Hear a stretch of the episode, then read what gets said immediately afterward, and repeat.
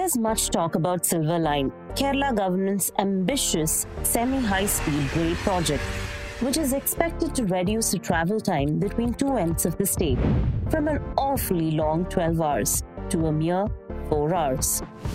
It is a grand plan on paper. The reality, however, is much more complex. The many protests mushrooming across the state against the project is evidence of this.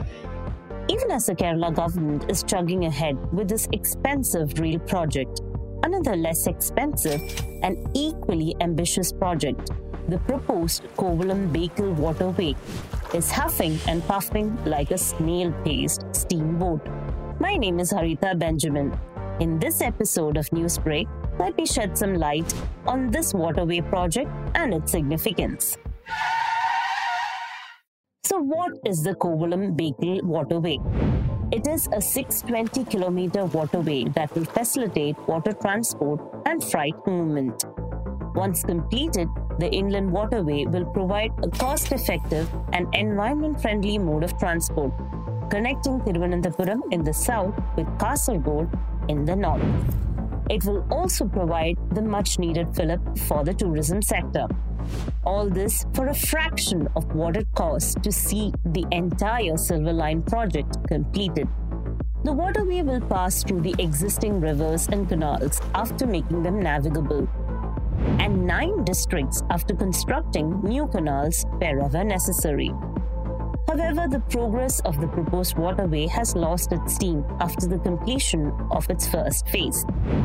Though Chief Minister Pinarayi Vijayan had asserted in 2017 that the waterway will be operational in three years, the government later extended the deadline to 2025. So, what's causing the delay? The government has already approved the funds for land acquisition and rehabilitation. Proposals for developing the Kozhikode Canal and the Parvati Puthanar in Thiruvananthapuram is also under consideration. However, only 520 kilometers of the planned route is currently navigable. There are several obstacles along the stretch, but let's wade right into the many benefits of this waterway. The waterway could be commissioned by spending one fourth of the amount required for developing roads it is less accident prone. It also enables cost effective movement of cargo. Maintenance will cost only one fifth of what is required for keeping roads in good condition. The waterway will also facilitate the transport of hazardous products like, say, liquefied petroleum gas. It can connect international airports at Thiruvananthapuram, Kozhikode, and Kannur. In addition to all this, the project will provide a huge push for the tourism sector. The waterway will be a tourist attraction like the houseboats. It will create more employment opportunities for promoting local tourism. Kerala can emulate Amsterdam, the capital of Netherlands, in developing waterways.